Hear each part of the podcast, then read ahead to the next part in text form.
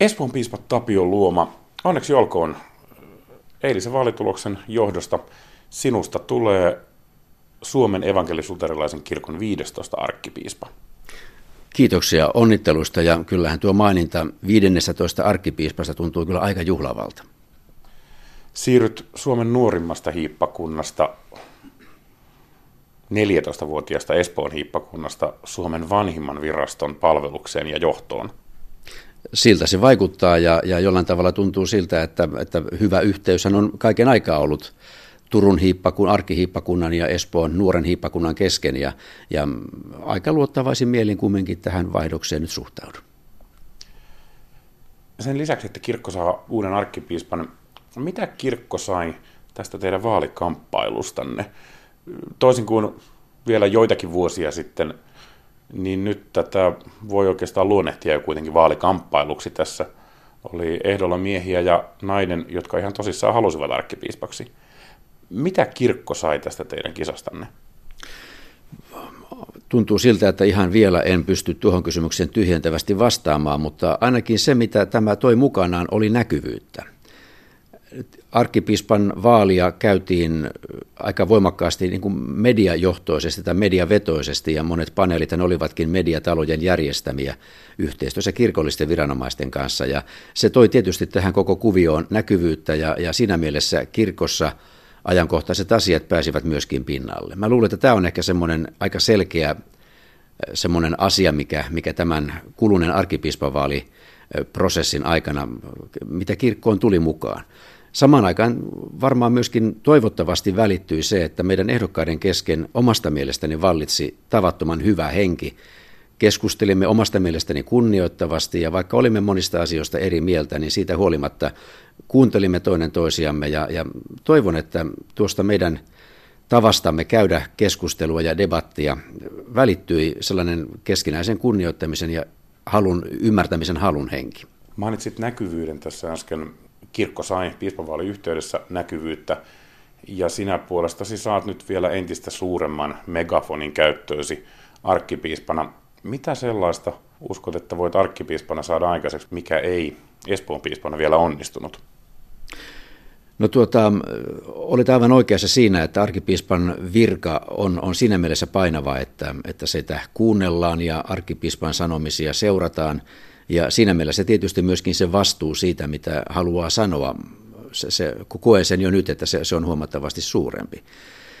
Ja tuota, ajattelen sillä tavalla, että, että se mitä sitten itse kenties pystyn tuomaan mukaan, niin, niin jollakin tavalla itse toivoisin voivani alleviivata kirkon luonnetta hengellisenä yhteisönä, eli tästä kirkon itseymmärrystä ja siitä nousevia näkökohtia ja sitä näkemystä, että mitä tahansa kirkko tai kirkon edustaja, piispa, arkkipiispa, kuka hyvänsä, joka kirkon nimissä toimii, mitä ikinä hän sanookaan, niin se nousee tästä hengellisestä todellisuudesta. Ja ehkä tämä on jotain sellaista, mitä itse haluaisin terävöittää omassa työssäni. Piispavaaliyhteydessä luonhehdit itseäsi useammankin kerran kuuntelevana ja useammille äänille tilaa antavana. Onko nyt odotettavissa, että moniäininen kirkko sukeutuu sitten arkkipiispan luoman aikana huutamaan lähes kakofoniassa?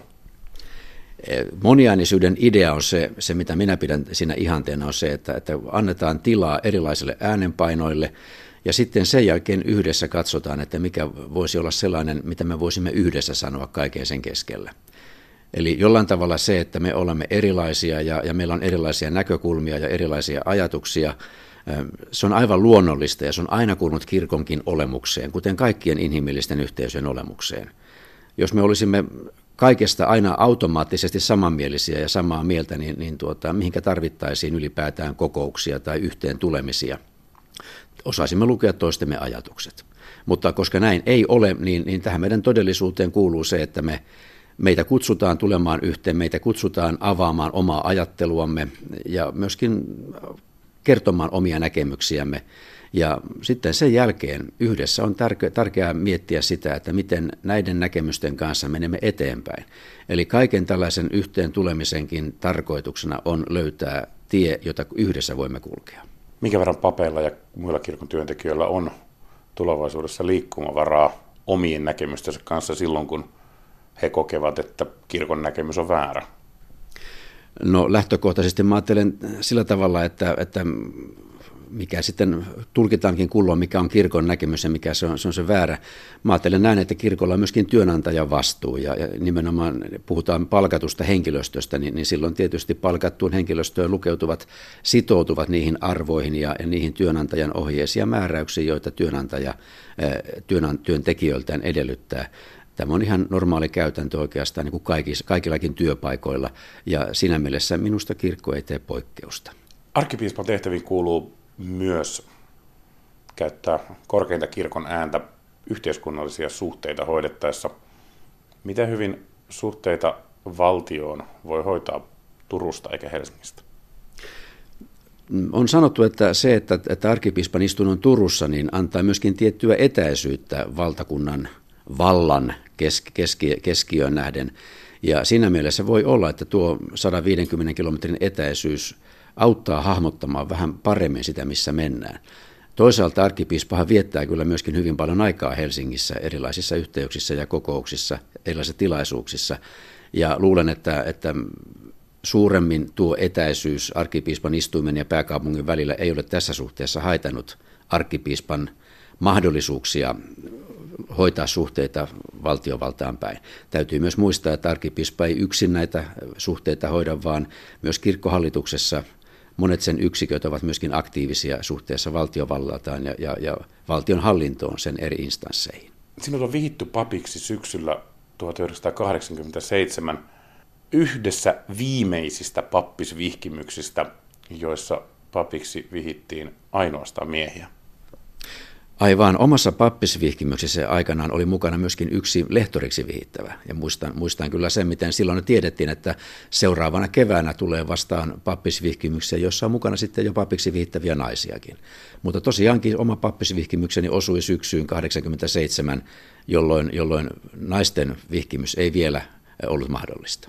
Miten kirkko muuttui sitten puolen vuotta myöhemmin? Hyvin nopeasti se muutos ei näkynyt ainakaan siellä, missä itse olin, mutta että kyllä ilman muuta – se muutos on ollut merkittävä. Naisten panos täysipainoisina seurakuntien palvelijana myös papivirassa on tullut aivan selväksi. Ja luulen, että tänä päivänä meidän kirkkomme elämää on vaikea, jopa mahdotonta ajatella ilman sitä panosta, mikä papiksi vihityt naiset ovat antaneet ja edelleen antavat. Tällä hetkellä enemmistö papiksi vihittävistä on naisia, mutta kirkon johtopaikoilla naisia on ollut vielä kovin vähän. Mitä arkkipiispana voit tehdä sille, että naisten ja miesten edellytykset edetä uralla kirkossa olisivat jo viimein tasa-arvoiset? No ainakin haluaisin kannustaa, kannustaa niin löytämään niitä sellaisia mahdollisia pullonkauluja, joita kenties saattaa olla sille, että naiset eivät etene kirkossa johtopaikoille. Toisaalta sitten myöskin haluaisin olla kannustamassa naisia pätevöitymään ja, ja, ja kelpoistumaan johtaviin tehtäviin. Espoon hiippakunnassa on tässä ihan parisen viikkoa sitten ollut erässä seurakunnassa kirkkoherran vaali, ja siellä valittiin kirkkoherraksi nainen, ja, ja kyllä se kertoo siitä, että, että suunta on selvä. Eli että myös johtotehtäviin kirkossamme ja seurakunnissamme valikoituu naisia. Se merkitsee sitä, että asettaudutaan ehdolle ja, ja kelpoistutaan ja, ja myöskin tietenkin sille, että luodaan mahdollisuuksia ja tilaa sille ajatukselle, että myös nainen voi olla johtajana. Tässä vaiheessa tehtyessä haastattelussa on usein tapana pyytää haastateltavaa vielä kehumaan vähän edeltäjänsä. Mikä arkkipiispa Kari Mäkisen piirre on hänessä niin valloittava ja niin hyvä, että pelkäät, että et itse koskaan kykene samaan? No varmasti voisi, voisi luotella moniakin seikkoja. No ensinnäkin niin arkkipiispa Kari Mäkinen on syvällinen ajattelija ja jollain tavalla hänen, hänen analyysinsä ja hänen kykynsä sanoittaa tavallisen ihmisen tuntoja on, on minusta kyllä verraton. Ja, ja siinä mielessä tietenkin luulen, että, että itse varmaankin hyvin toisella tapaa sitten sanoittaisin asioita, mutta tämä on niin sellainen piirre, mitä kyllä nykyisessä arkipiispassa olen aina arvostanut. Ja tiedän myös, että, että hän, on, hän on erinomainen hallintomies. Hän osaa johtaa taitavasti kokouksia ja viedä asioita eteenpäin. Kiitos piispa Tapio Luoma. Kiitoksia.